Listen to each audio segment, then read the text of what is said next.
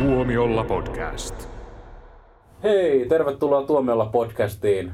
Jälleen kerran, kuten aina, stereona. Täällä on paikalla Jouni, Hello. Jussi Hello. ja minä eli Niklas. Ja kuuntelet ehkä Suomen parasta elokuvapodcastia, eli olet erittäin hyvässä seurassa. Mennään suoraan uutisaiheisiin, sillä nyt, nyt on Mission Impossiblella karut hetket. Karut ajat jopa. Viime vuonna julkaistiin tämä uusi Mission Impossible Dead Reckoning Part 1, joka on tolleen niin tosi kätevästi nimetty, helposti Joo. ja Iskevästi. Iskevästi. Ja leffa floppasi ihan kunnolla, koska se julkaistiin just ennen Barbia ja Oppenheimeria. Ja nyt sitten on todettu, että elokuvan nimi ei enää ole Dead Reckoning Part 1, vaan nyt se on vain Dead Reckoning. Sillä alun perin oli tarkoitus tehdä kaksi Dead Reckoning-elokuvaa, jotka on sitten massiivisia hittejä ja ihmiset menee katsoa kaikki Part 1 ja sitten ne menee katsoa Part 2. Mutta näin ei käynyt ja Part 2 nimi muutetaan joksikin aivan muuksi ja Dead Reckoning Part 1 on vaan Dead Reckoning enää. Mä en oikein niin ymmärtänyt, minkä takia yleensä piti tehdä äh, tällainen jako osaan yksi ja kaksi, koska sehän tavallaan vaan kertoo valmi, valmiiksi, että hei, että jos sä menet katsoa tämän leffan, niin sä et saa koko tarinaa. Mm. Koska ihan niin kuin ne aikaisemmatkin leffat on ollut suurin piirtein sitä, olisiko niin kuin neljännestä eteenpäin, niin ollut semmoista tiettyä jatkumoa, Niin, niin, joissakin kyllä. paljon enemmän kuin muissa, niin, niin tota, miksei, miksei voitu vain jatkaa sillä tavalla, että okei, tässä oli tämä yksi ongelma, mikä piti tämän leffan puitteissa ratkaista, ja seuraavassa leffassa tämä seikkailu jatkuu, mutta nyt meillä on Niin. uusi ongelma. Niin, se on vähän niin kuin tyhmä idea, mutta sitähän on niin kuin menestyksellisesti kuitenkin käytetty vaikka nyt mitä Harry Potteria, Twilightia, Mut- mitä näitä on. noihän että- oli niinku kymmeniä vuosia sitten, tai yli kymmenen Onko vuotta sitten. niin pitkä aika? No. ja, ja, mutta noissa on se, Nälkäpeli? Joo. niin, niin, mutta noissa on just se, että ne perustu tämmöiseen suosittuun kirjasarjaan ja kaikki se, että jes kiva kun tulee uusi elokuva, mutta sitten kun tulee tämä viimeinen kirja, kaikki sanoo, oi ei, tämä loppuu. Ja sitten voi sanoa, hei, ei lopu, tämä on jaettu kolmeen osaan. Mm.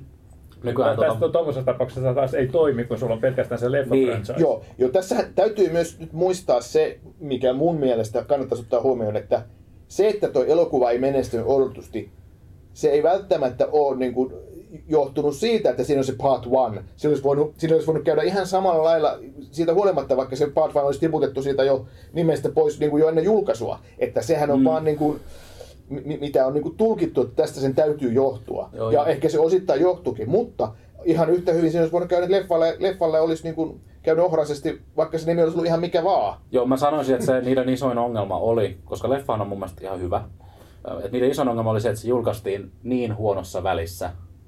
Et silloin, oli, silloin oli viikko aikaa olla imakseissa ja sitten tuli Oppenheimer Joo. tai tällaista. Mm. Joo, joo, ja tota, tietysti se on sitten aina vähän niin kuin jännä henkimaailman juttu, että okei, aivan yhtä hyvin Oppenheimerkin olisi voinut flopata ja olisi voinut käydä niin, että pelkästään, kaikki menee pelkästään Barbita katsomaan. Että se on, ja koska toihan on kuitenkin sitten hyvin erilainen elokuva, niin kuin, joka siihen niin kuin kolmanneksi leffaksi, minkä ihmiset kesällä käy katsomassa, niin mielellään olisi ihan yhtä hyvin sopinut, mutta on näitä tällaisia, että ikinä ei voi tietää sitten, kaikkea on kiva ennustaa jälkeenpäin, on kiva sitten varsinkin olla jälkiviis, mutta mm. se, että tämä tuli kuitenkin yllätyksenä, niin kuin monet nämä, nämä tämmöiset lippukassa-jutut, niin, niin tä, tässä on monta, monta niin kuin selitystä, että se ei ole niin yksinkertaista aina. Mm. Sinänsä toi on niin kuin ihan hyvä ratkaisu mun mielestä, koska nyt poistetaan sitten seuraavilta elokuvilta sitten tätä häpeän painolastia, mikä oli Dead Reckoning Part 1. Ja nyt sitten jatkossa sitten, kun näitä on 17 näitä Mission Impossible-elokuvaa, niin sitten muistellaan Dead Reckoningia, että ai niin se oli se yksi, mikä ei pärjännyt niin hyvin verrattuna näihin muihin. Mä ajattelin, että koska mullahan on esim. tästä elokuvasta 4K-tallenne kotona ja senhän nimi on aina ikuisesti Dead Reckoning Part 1, niin onko sitten tota pa- Part 2 vaarallinen tehtävä se, että Tom Cruise menee kaikkien näiden tallenten omistajien kotiin laittamaan ruo- raksin siihen. Ei, ei, vaan tämä tarkoittaa sitä, että sun pitää ostaa se uutena julkaisuna, kun se ilmestyy pelkällä Dead Reckoning nimellä. Niin. Se olisi kiva, kato, jos toi tota, Paramount vaikka lähettäisi kaikille sen 4 k ostajan semmoisen niinku uuden kannen niinku postissa, että vaihda tää kansipaperi sinne. sinne Ai, tätä toi olisi legendaarista. Toi olisi oikeasti todella loistava. Ja sitten kumarreltaisiin syvään ja pyydettäisiin anteeksi. Mm. Ei, mä oon katsonut Shogun-sarjaa. Joo. Joo, mäkin odotan hei sitä. On, no, siis mä oon koukku. Puhutaan ehkä var... Puhutaan siitä myöhemmin. Joo, Joo ei, ei eksytä aiheesta. Joo.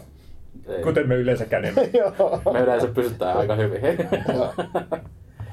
Mutta tosiaan äh, Tom Cruise nyt toivoisi, että kaikki ryntäisi sitten elokuvateattereihin, kun seuraava elokuva tulee. Ei tänä, vaan seuraavan vuoden kesänä. Sitä siis siirrettiin. Tarkoitus on olisi tulla. Katsotaan nyt minä kesänä Eli se tulee. vuonna 2024 part 2? Ai, please. No mutta jos, se- jot- jotta ei puhuttaisi tota liian laadukkaista elokuvista, niin Nalle Puh kauhuleffa on noussut taas otsikoihin. Varmaan tuomiolla fanit muistavat, kun Floridassa luokanopettaja näytti tämän elokuvan kahdeksanvuotiaille. Joo. Ja tämähän on, pyöri tosiaan Suomessa Night Visions-festareilla ja siellä mäkin tämän kävin katsomassa. Leffa on siis aivan kammottavan huono, mutta sille löytyy ystävänsä. Mä olen yksi niistä. Mä kyllä nautin siis siitä sataprosenttisesti, vaikka se oli aivan täyttä roskaa. Ja nyt Nalle puhu elokuvista on te tulossa kokonainen kauhu-universumi. Eli tämmöinen oma franchise. ei. Mä aina innostunut, kun sanotaan tämä sana universumi. Kyllä. Ja äh, tänä vuonna on tulossa siis Winnie the Pooh Blood and Honey 2, mutta nyt on paljastettu jo seuraava vaihe. Joo. Tuskin mä otan odottaa, kerro. Nimittäin Pinocchio Unstrung. Miten Pinocchio on, on niin tekemisissä oli puhuniversumin kanssa? Koska se on satuolentojen kauhuelokuva-universumi. Aa. Eli ei pelkästään Nalle Puhi, vaan eh, varmasti Mikki Hiiri tulee nyt, kun sitä saa käyttää, ja Pinocchio ja Eli siis se Disney äh, trademarkilla ratsastamisen universumi. Kyllä. Joo, just. Armstrong ottaa siis vaikutteita tästä klassikkosadusta, mutta kuitenkin ottaa semmoisen pesäeron, että ei ole tätä Disney IPtä suoranaisesti, koska siitähän tulee, Outoa. siitähän tulee isot, isot, isot kulut. Öö, mutta universumiin on tulossa myös Peter Pan ja Bambi kauhuleffat, eli tulossa on vaikka mitä. Jounihan on Bambi-fani ja se on kauhuelokuvien fani, niin sehän on varmaan parasta, mitä Jounille Joo, voisi Tämä on, tämä toivoa. on, niin tää on ihan ehdottomasti kyllä. Ja, oon niin kuin, oon niin iloinen, että että niin kuin, porukat on odottanut, että näistä copyrightit päättyy. Tosiaan siis äh, tämmöinen elokuva on tulossa, odotamme kauhulla. Äh, ei varmaan pääse le- ihan niin kuin yleiseen levitykseen, mutta ehkä Night Visions taas hoitaa, hoitaa homman kotiin. Toivotaan. Ja, mutta tiesittekö te, että Wonka ei pysäytä mikään? Ei tietenkään. Hänellä on lentokarkkeja. Mm. Leffa on ohittanut jo Johnny Deppin tähdittämän Jali ja suklaatehdas-elokuvan lippukassolla, eli No se on jo aika paljon. kaikkein oikein menestyneen Wonka-elokuva. Niin, montakos niitä on? Tämä on kolmas. Kolme. niin, joo. joo. Kyllä, eli siis Burtonin vuoden 2005 Jali ja suklaatehdas tuotti aikanaan noin 475 miljoonaa dollaria, joka on siis aika kunnioitettava saavutus. Ää, mutta Wonka on siis tehnyt, tehnyt yli puoli, puoli miljardia, ja tämä on tota, ohittanut, ohittanut tämän Burtonin leffan. Mutta tää siis, ää, mä, mä, mä, näin vihdoin tämän Wonkan, ja tästä oli meillä muutama, ei muutama viikko sitten, mutta siis viime vuoden puolella puhetta. Ja silloin Jouni, Jouni kuvaili tätä elokuvaa niin paljon, että mä olin hyvin vakuuttunut tästä. Ja, No, nyt- ja sä et ollut väärässä. Okei. Mä nautin tästä ihan täysin siemauksia. Tää oli ihan superhauska. Ja tää oli musikaali. Ja mä, mä jotenkin aina kun mä menen katsomaan jotain musikaalielokuvaa, niin mä oikein lämpenen. Mun sydän kasvaa kolme koko ajan, niin kuin. Grinchillä. tää oli, tää oli hieno. Mutta mun on sanottava, mä en nauttinut tästä ihan yhtä paljon kuin siitä uudesta Mean Girls-musikaalista. Minulla on siellä hyviä uutisia tämän viikon ensi illoista. Oh, oh. wow. Ehkä me mennään siihen ihan just, mutta ei ihan vielä. Koska nyt puhutaan, äh, kiitos Jussi siitä Amber Heard-kytköksestä, koska nyt puhutaan Aquaman kakkosesta. Ahaa, okei. Äh, ja ei puhuta siitä ensi iltana, vaan puhutaan siitä, koska Dolph Lundgren on sanonut, että Aquaman 2 olisi ollut tosi hyvä, jos se olisi ollut alkuperäinen versio. Eli hän lähtee nyt taistoon Warner Brothersia vastaan. Epäsuorasti, tai ehkä aika suorasti. Siis mitä tarkoittaa alkuperäinen versio? Siis, se, se, siis käsikirjoituksen Joo, alkuperäinen mä versio? kerron, mä kerron teille. Joo. Elokuvan alkuperäinen käsikirjoitus ja leikkaus olivat mainioita. Sitten elokuvayhtiö lähti leikkelemään Amber Heardin roolia pienemmäksi, kuvaamaan kohtauksia uudelleen, ja lopulta koko hoito oli aivan erinäköinen. Tämä johti siihen, että leffa kanssa pettyi, ja niin pettyi minäkin. Lundgren tuskailee. Joo, ja, hei, ja mitä tulee hyvin elokuviin, niin kannattaa uskoa Dolph Lundgrenia. Hän, hän on eräänlainen Scorsese. niin, sit, sit, Hetkonen. sit, niin. Joo. Tietysti tota, tuo Amber Heard juttu on tietysti toi, toi episodi, miten siinä kaikkea tapahtuu, niin se on tietysti oma juttusa, mutta tietysti yleensä ei ole kauhean harvinaista, että, että se leffan käsikirjoitus muuttuu matkan varrella ja, ja, ja Mm. tota, samoin myös leikkaus ja näin, että sitähän tietysti sattuu, että en tiedä, olisiko se leffa sitten kuinka paljon parempi, jos siinä olisi enemmän Amber Heardia ja olisi niin kuin ollut enemmän sitä, mitä, mitä Dolph Lundgren olisi toivonut. Niin, no täytyy ottaa huomioon, että se on kuitenkin kaiken tämänkin jälkeen James Wan-elokuva. Ja ne on aika, no englanniksi sanotaan mixed bag. Niin. Mutta toisaalta harvemmin mitään hyvää seuraa siitä, että studio ottaa jonkun elokuvan hallintaansa ja rupeaa laittamaan sitä uusiksi. Näinpä, näinpä. Et kyllä mä tavallaan uskon, tota, että se on, sitä on leikattu paljon. Siitä oli silloin tosi paljon huhua, että nyt niin kun, kun oli se Depp Heard oikeudenkäynti, että nyt Aquaman 2 leikellään ihan olan takaa. Ja Aquaman 2 vartenhan alun perin kuvattiin siis Ben Affleckin Batman-kohtauksia ja vaikka mitä, jotka on kaikki leikattu pois tästä uudesta, tai Joo. nykyisestä, siitä versiosta, mikä julkaistiin.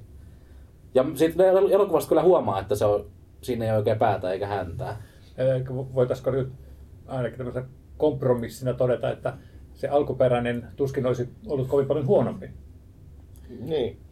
Ehkä. No joo, kyllä mä näin väittäisin, koska nyt vedettiin niinku sieltä, mistä aita on matalin.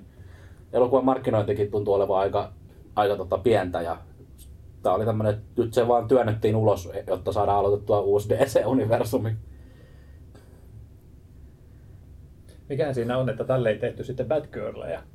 Koska nythän on ollut pari leffaa tehty. Niin, että olisi, olisi vaan otettu verohelpotuksena. Niin, nimenomaan, koska nyt jos oltaisiin päätetty, että tätä ei julkaista ikinä koskaan milloinkaan, niin sitten se tuotanto olisi voitu vähentää studion Niin, verotuksessa ja sitten, niin, en Niin, tiedä. mä luulen, että se eka Aquaman oli niin, kuin, niin, niin iso hitti, Sehän oli että sen takia ei, yli miljardi. niin, että ihan sen takia niin kuin, ei, ei, ei, ei, ollut ehkä mahdollista niin sille tehdä niin, just niitä Batgirleja, joka oli, joka oli kuitenkin niin kuin, tavallaan ihan uusi, uusi leffa. Niin, niin kyllä. Ja jo, jo, josta, jonka lipputuloista ei pystynyt sanomaan samalla lailla kuin Ja tästä. se, sehän olisi ollut HBO-leffa se Batgirl myös, että sehän, sen, sen takiahan se varmaan osittain niin kuin Joo. sai, sai tota, tai löysi tiensä roskakoriin. Joo.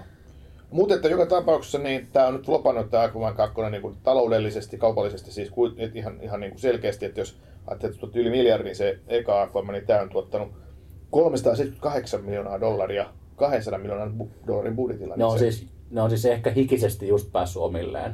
Niin, kun sitä ajattelee, että se, että kun, jos niin kuin tuo 378, niin se on br- bruttotuotto, että yleensä ajatellaan, että siitä niin kuin puolet jää niin kuin sille, sille tuota, se on, niin kuin, on, on, sitä voittoa, toisen puolen ottaa leffateatterit, niin sit, sit, sillä sekään ei riitä tuota, kattamaan budjettia, sitten on päälle markkinointikulut, jotka on valtavia. Eli ky- kyllä se niin kuin, tarvi, olisi varmaan tarvinnut joku 600 miljoonaa tai jotain, että olisi päässyt omilleen. Mä, mä luulen, että se, joo. se, se, tota, toi ei niin kuin riitä, riitä siihen.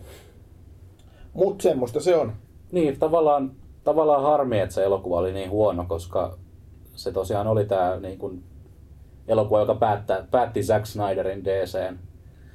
Zack Snyder on onneksi löytänyt uuden ö, vakiotyöpaikan Netflixiltä, jossa hän tuottaa roskaa. Joo, niistäkin voisi puhua, mutta mä en ole perehtynyt tähän Zack Snyderin skifi, skifi Joo. vielä ollenkaan, niin, vaikka se on ollut... Rebel Mooniin. Star Wars, ah, niin, Joo. Se voisi ollakin semmoinen hauska, että sitten kun se tulee se toinen Rebel Moon, koska niitä, on, nyt- niitä tulee tosiaan toinen nyt tässä ihan lähikuukausina, niin katsotaan ne molemmat ja sitten puhutaan kuinka laadukkaita ne on. Mä oon kuullut siitä ykkösestä paljon paljon ö, heittomerkeissä hyvää. oliko näitä samoita tyypeitä, jotka ei suostu menemään katsomaan Timothy Chalameita? ei, ei. Mutta sanotaan, ei, ei luvata mitään. Ehkä me tehdään jakso siitä Rebel Moonista, ehkä ei. Ehkä, ehkä ei. Mm. Mutta ehkä, ehkä tota DC nyt sitten lähtee uut- uuteen nousuun ö, ensi vuonna, kun aloitetaan tämä uusi elokuva-universumi Teräsmiehen voimin. siellä on kuitenkin kovia staroja mukana. Voi kun he kertoisivat teräsmiehen alkuperätarinan. Niin, sitä ei olekaan vielä hirveän montaa kertaa nähty, se on ihan totta. Ö, mutta siinä, siinä uutiset. Siirrytään ensi iltoihin. Niitä on tällä viikolla aika monta. Jotain heti ensi alkuun epäilemättä viikon isoin ensi ilta, ainakin kotimaisista, Myrskyluodon Maija. Niin, myös kyllä Maja, Jouni antoi neljä tähteä arviossa. Kyllä. Kyllä, ja Joonihan tu- tunnetusti tykkää näistä kolmetuntisista epoksista. joo, tää, Hämä, hämmästytin kyllä itsenikin. joo, tämähän on tosiaan, tota, Tiina Lymi on nyt ohjannut tämän elokuvan, joka on moderni tulkinta tästä tota, Myrskyluoto romaanisarjasta, joka on kirjoitettu Anni Blomqvist. Ja tota, tosiaan niin, tästähän on, tästähän on tota, tämmöisille meidän ikäisille boomerille, kun minä ja Jouni, niin, niin on, on tehty 70-luvulla jo, jo tota, TV-sarja. TV-sarja, jonka ohjasi Åke Lindman, joka oli sellainen, miten nyt sanoisi, niin kuin sukupolvikokemus suorastaan. Kyllä. Että kaikki meidän ikäiset muistaa Myrskyluodon Maijan ja, ja tota, miten traagisia hetkiä siellä Ahvenanmaan saaristossa vietettiin, kun elettiin kalasta ja elämää, elämää ja tota, mutta, mutta, oli myös rakkaus, kun oli Maijan ja Jannen välinen ihana, ihana, ihana suhde lähti alkukankeuden jälkeen liikkeelle. Ja, tota, ja se tunnus, tunnusbiisihän on tietenkin se Lassi Mortensen säveltä, se on, sehän on niin kuin Ja tämähän on klassikko. myös Korea sitten. sitten Niin. niin. Niin, niin mun piti kysyä, että kun sulle sanoo Myrskyluodon Maija Niklas, joka on syntynyt vuonna 2000 jotain, niin mitä su, sulle sanoo Myrskyluodon Maija? Ö, no mä muistan, että siitä tuli ö, muutama vuosi sitten HKTllä versioita. Näytelmä, näytelmä. Joo, siitä Kyllä. on tehty näytelmäversioita, kyllä, kyllä. Eli teatteri-ihmisenä sulle se on tuttu sit sitä kautta. Kyllä. Joo, ja En tota, kyllä nähnyt valitettavasti, joten tarina ei ole sinänsä tuttu. Joo, tarinahan on tosiaan semmoinen eeppinen rakkaustarina 1800-luvun puolivälistä alkava, alkava tarina. Siinä on ah- ah- ahvenanmaalainen Maija, joka on, joka on tota, tämmöisen, tämmöisen tota, maanviljelijä kautta kalastajaperheen tytär, joka, joka, tai lähinnä kalastajaperheen e- ennen kaikkea, kalastaja, joka menee naimisiin tämän naapurin poika Jannen kanssa ja, ja sitten he, he menevät tämmöiselle myrskyluoto nimiseen paikkaan, sitten perustavat sinne, sinne oman tämmöisen rakentavat talon ja elävät siellä sitten tämmöistä kalastajaelämää, mutta Ja sitten Maijasta tulee Myrskyluodon Maija. Kyllä, kyllä. Ja tota, koska mutta elämä siellä on hyvin rankkaa, koska meri on armoton ja, ja kalastajan elämä on jatkuvaa pelkoa siitä, että ei vaan vene kaadu ja sinne huku ja, ja, tota, ja kaikkea muutakin, muutakin ongelmaa. Tai talvella sitten, jos lähtee viemään vene, ka, kalasaalista jäätä pitkin, niin sitten saattaa pudota jäihin. Ja se on se Onko tämä niinku Suomen The Lighthouse? vähän. Mutta tota, siis mä oikeasti Jo- Jounilla on tähän semmoinen ehkä järkevämpi lähestymistapa ainakin, mitä mä sen arvion perusteella luin. Mutta mulla tuli semmoinen olo, kun mä katsoin tuota Myrskyloiden Maija, että tämähän voisi olla tämmöinen, tietysti kuin kauhuleffa. Tässä on paljon kauhuleffa-aineksia. Puhutaan ruotsia, on tuommoista... Tota, Oh puhutaan ruotsia suomalaisessa elokuvassa. Ja sitten ollaan tuolla tota, oudolla saarella. On vähän tämmöistä niin kuin vanhoja outoja perinteitä. Puet, puetaan niin kuin hassut vaatteet päälle, kun mennään naimisiin. Puhutaan kaikista niin kuin tontuista ja, ja tota, eh, maahisista ja kaikesta. Mulle tuli mieleen Midsommar. Niin, eli semmoista folk horroria. Folk horror. ja sitten tota, tämä meren vaikutus, tämä alkaa tämä leffa semmoisella kuvalla meren pohjasta. Tuli meidän tappaja hai. Että sillä, että siinä, siinä ensimmäisessä kuvissa, että tämä meri on vaarallinen paikka. Melkein se on dy, dy, dy, dy, dy. Eli siinä, ja sitten tosiaan ruvettiin puhumaan niistä uskomuksista. Puhuttiin paljon kuolemasta, että okei se ja se naapurin poika ja oli, oli pu- pudonnut veneestä. Ja, ja, ja se meri on semmoinen niin uhkaava paikka. Ja sitten just niin Niinhän on- se on oikeasti. Joo, ja sitten tosiaan on näitä juhlamenoja, ja sitten kun Maija menee Jannen kanssa naimisiin, sillä on semmoinen ihme tota, ki- monikerroksinen hattu päässä. Ihan tuli mieleen, että Midsommarin niin kuin, kulttimenot vähän mieleen.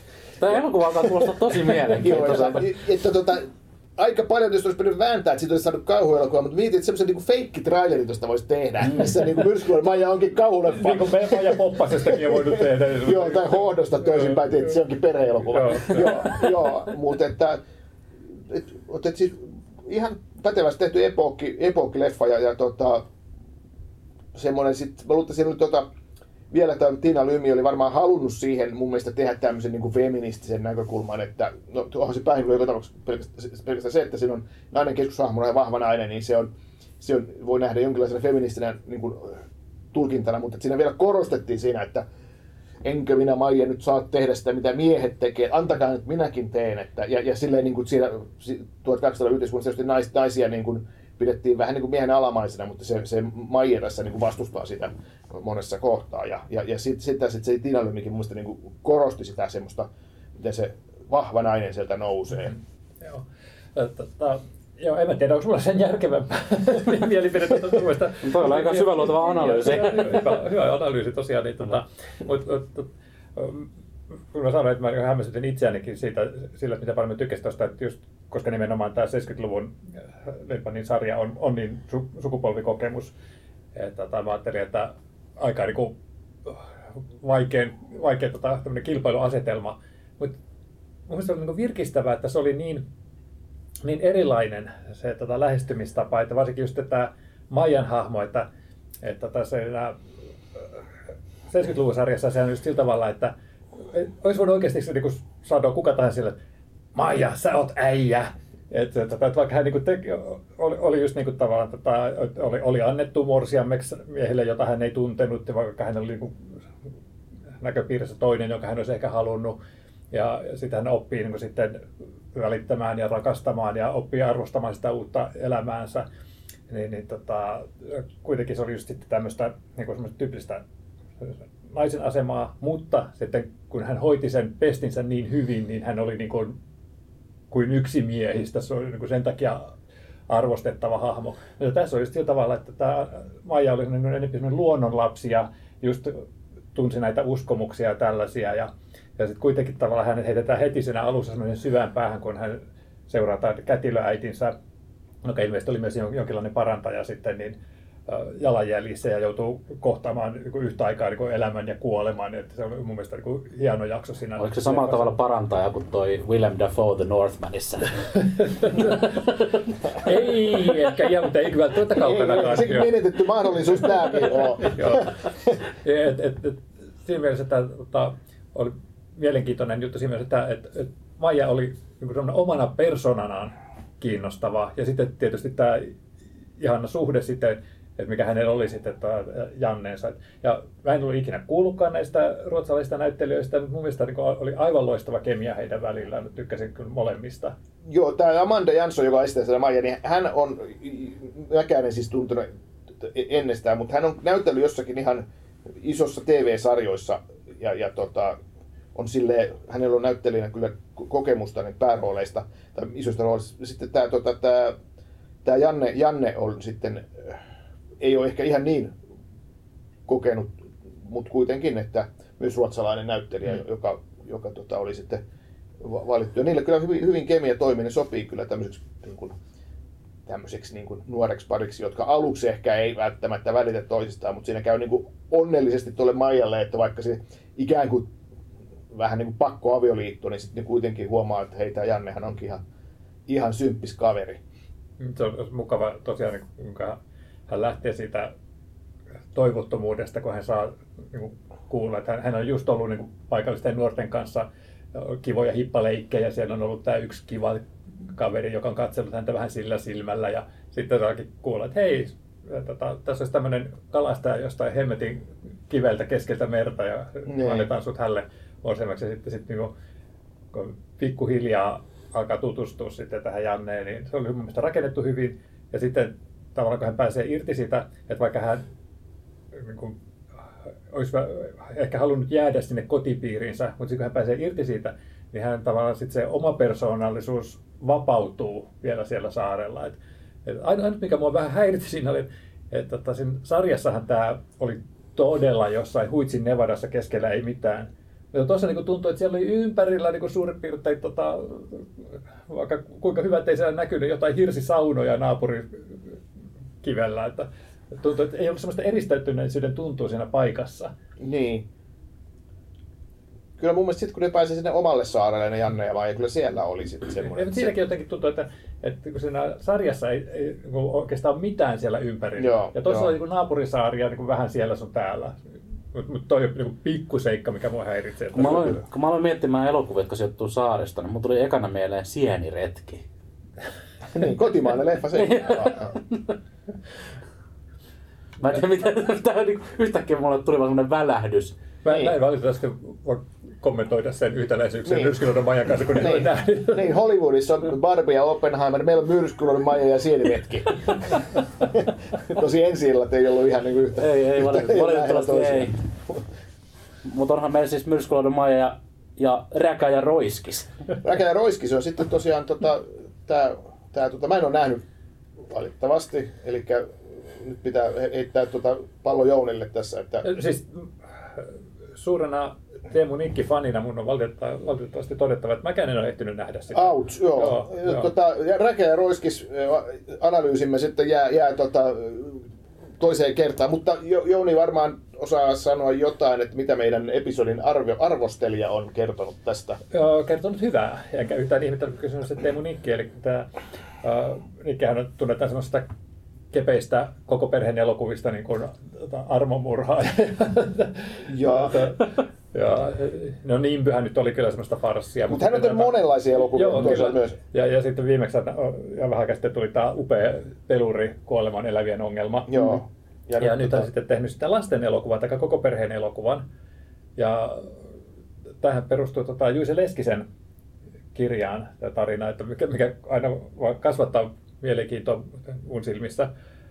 Ja on tota, Räkä ja Roiskis, poikaa, jotka lähtee kesälomalle tämmöiselle pi- johonkin pikku- pikkupaikkakunnalle ja havaitsee, että sieltä katoaa reikiä. Ja sitten he lähtevät tutkimaan tätä mysteeriä ja, ja, ja, se, ja tämä niin jo kertoo, että jotain outoa on tapahtumassa ja tämä leffakin kuulemma just lähtee sieltä sukeltaa niin herkullisesti sinne oudon puolelle ja, ja voin kuvitella, että Nikiltä se onnistuu. Ja voin kuvitella, että miten tämä varmasti on aika monelle ää, tota, pienelle katsojalle semmoinen tajunnan räjäyttävä tapaus, jos pääsee katsoa jotain tällaista autoa. Ja mi- mikä minusta on kiva, niin tota, tämä on kuulemma oikeasti sopivalla tavalla jännittävää, että tämä ei ole mitään semmoista läsyn läsyn lasten leffaa, että tämä on sitten semmoinen niin kuin jännä lasten kertomus. Tässähän on myös Pekka Strang ja hän on roolissa hammaslääkäri Migraine Junior.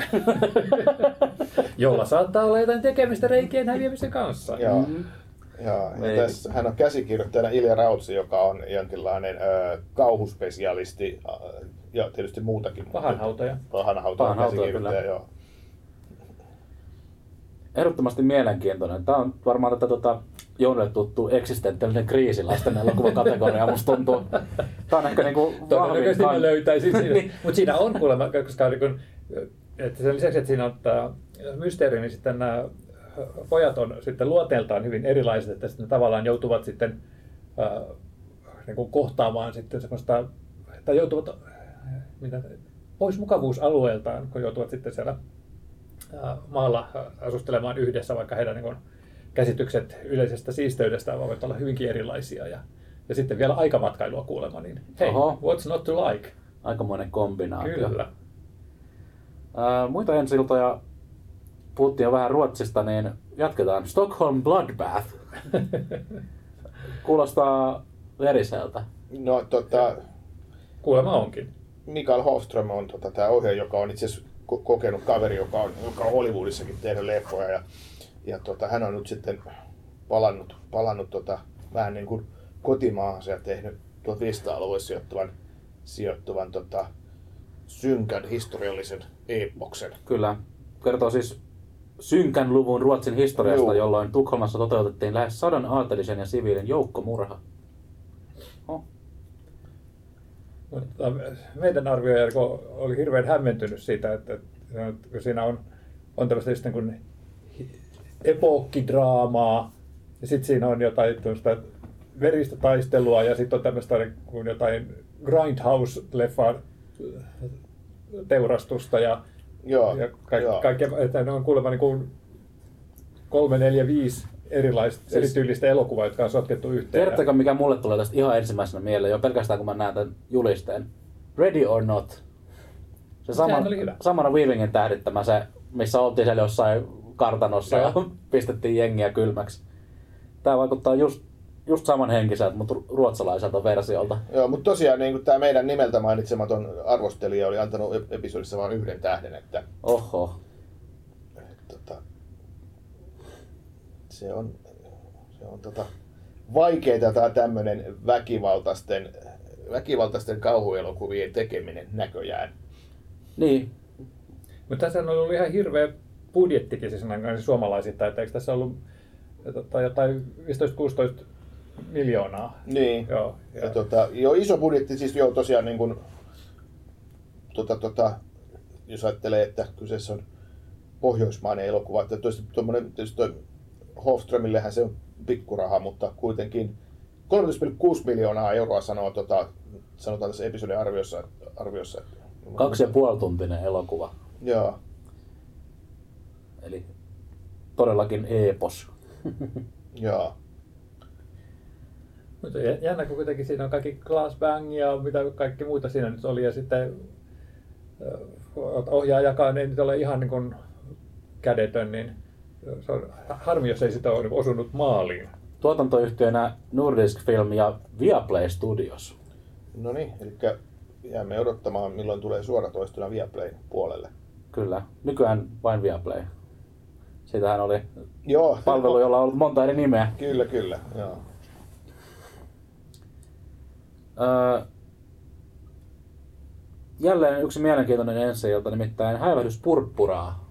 The Color Purple-elokuvasta uusi versio. Mm, Tähän tota, viittasin, kun sanoin, että meillä on sulle hyviä uutisia, koska sehän on musikaali. Se on musikaali, Joo. vaikka sitä on hyvin äh, niin kuin nyky-Hollywoodille tyypillisesti markkinoitu ka- kaikkena muuna kuin musikaalina.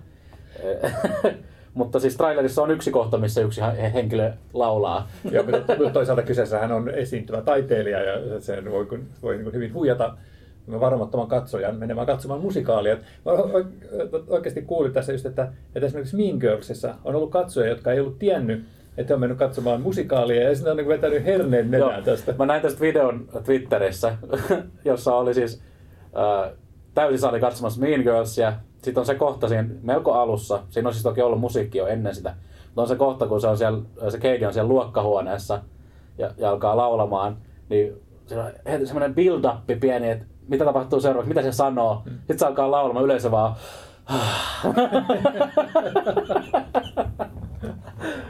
Tota ei onneksi tapahtunut silloin, kun mä kävin katsomassa Mean Girlsia, vaan kaikki oli oikein messissä siinä. Joo. Mutta, joo, musikaalit ei myy, se on se ongelma. Ja sen takia markkinointi niille on hyvin musikaalivapaata. Niin, se, se on jännä, että, että, että, että niitä kuitenkin tehdään, että tämä trendi on, on tosiaan sellainen, että on ollut tämä leffa. Ja sitten tuossa niin vuosituhannen vaihteessa niin, tota, musikaaliteatteri tajusi, että hei, että nämä tota, leffat myy, kun niihin laittaa musiikkia sekaan ja saa uuden elämänsä Broadwaylla. Ja sitten jostain kumman syystä joku on sitten tässä muutama vuosi sitten sai päähän että hei, että kun meillä on nämä Broadway-musikaalit näistä elokuvista, miksei me tehdä elokuvia näistä Broadway-musikaaleista. Joo. Et se, se oli vähän käsittämätön kiertokulku. Ja... Käsittämään kerran, kyllä tässäkin on niinku jännä, että niinku, tämähän on tää, se alkuperäinen leffahan oli Spielbergin ja nyt, ja nyt Spielberg on tässä my- myös tuottajana tässä mm. musikaalileffassa. Ja kuten myös toi Quincy Jones, joka oli säveltänyt, säveltänyt musiikin Ja Oprah. Winfrey, joka, Joo. joka, joka nousi tähtiin tämän elokuvan myötä. Niin, niin sekin on tässä tuottajana. Että siinä on tavallaan ne samat, samat tommoset niin kuin ikään kuin tuotanto, tu, tu, samat tyypit sillä lailla mukana, että jotka oli tekemässä alkuperäistä leffaa, niin on nyt tuottamassa tätä. Ja, ja, mutta, mutta äh, mennäksemme itse el- elokuvaan. Minä pidin siitä. Niin. Okei. Joo, ja tota, vähän, vähän aikaa mulla kesti päästä siihen sisälle, koska mä pidän tästä Spielbergin elokuvasta. Ö, Ja mä en ole koskaan nähnyt tätä musikaaliversiota siitä.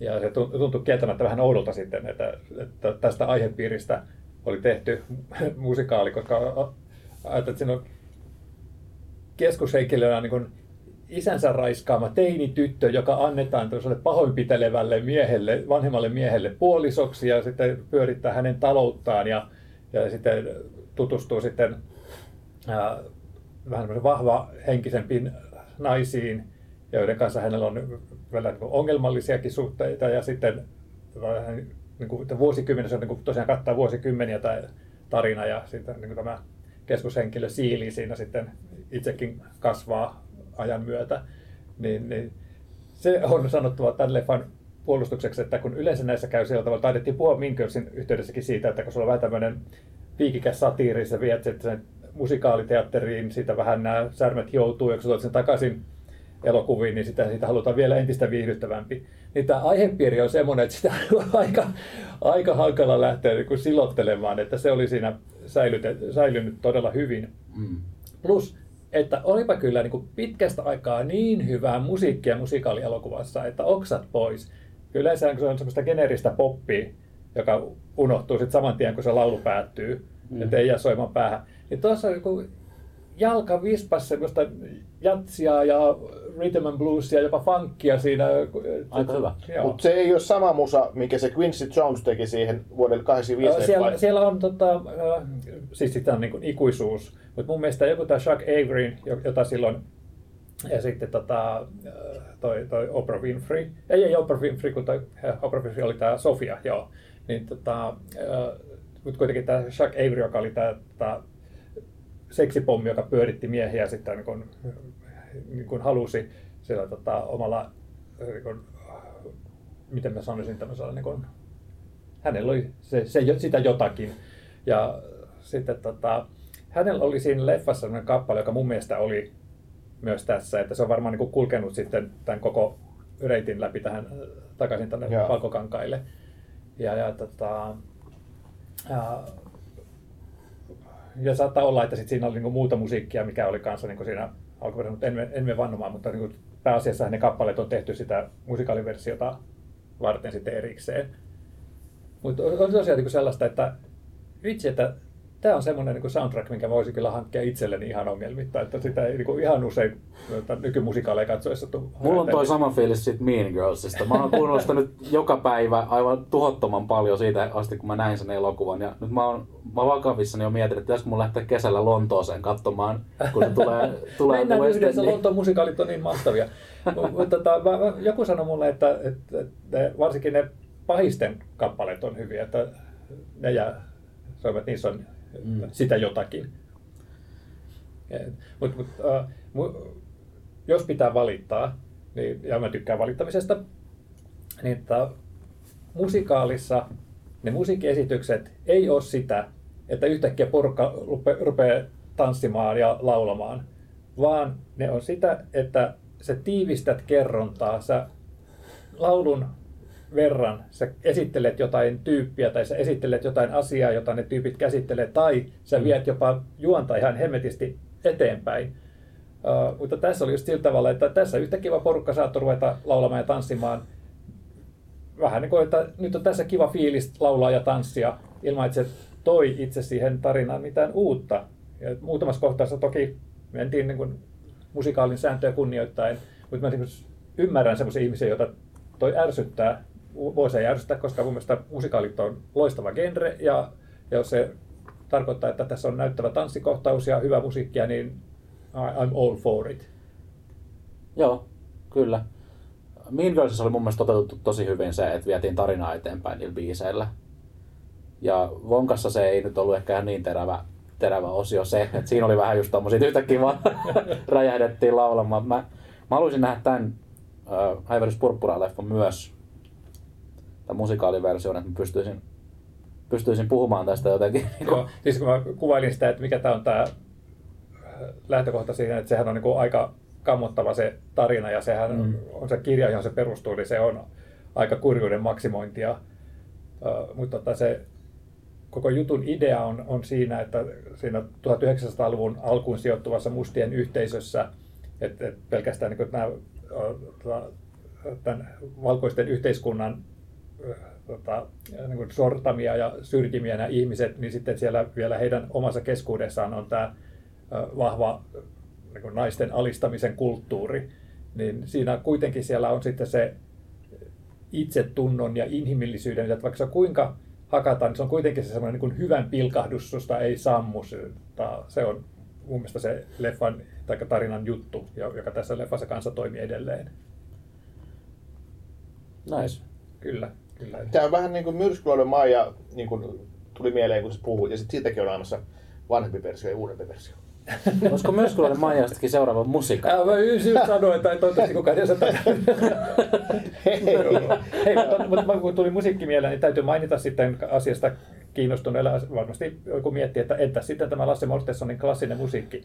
Niin aika pitkään mä kanssa niin mietin, että tämä musiikki välillä vähän leikkii sen teeman kanssa, mutta ei tämä ole, se voi oikeastaan vähän häiritsi se Myrskyluodama ja musiikki, koska se ei ollut Myrskyluodama ja musiikki. Mutta kyllähän se sitten sieltä lopussa tulee sitten tämä upea, hieno Mortensonin sävellys. Joo, siinähän oli siis Lauri Porra, tämä siis kuuluisa suomalainen muusikko, joka on tehnyt monenlaista, niin, niin hänhän on säveltänyt tähän tämän alkuperäismusiikin, mutta sitten mäkin niin kuin odotin, että tuleekohan että, ja sitä, sitä tota, klassista Mortensonin biisiä ja sitten tota, tai sitä teemaa. Ja, mutta sitä säästettiin tosiaan niin kuin loppuun, että sitä vähän niin kuin mm. väläyteltiin. Eli lopussa, lopputeksti aikanahan se, mitään spoilaava sinänsä se vasta niin kuin, se niin, ihan se, täysillä. Se, joo, että se sanotaan, että mun mielestä oli aika tyylikäs juttu, että, että ei ratsastettu sillä, mutta kunnioitettiin sitä, että ihmiset todennäköisesti haluaa sen kuitenkin kuulla jossain vaiheessa. Vonkka elokuvassa tehtiin tuota täysin samaa sillä umppalumpa biisillä. Sitä niin kuin, vähän kutiteltiin ja kutiteltiin ja sitten oh. piti joku 90 minuuttia odottaa. Sitten se tuli.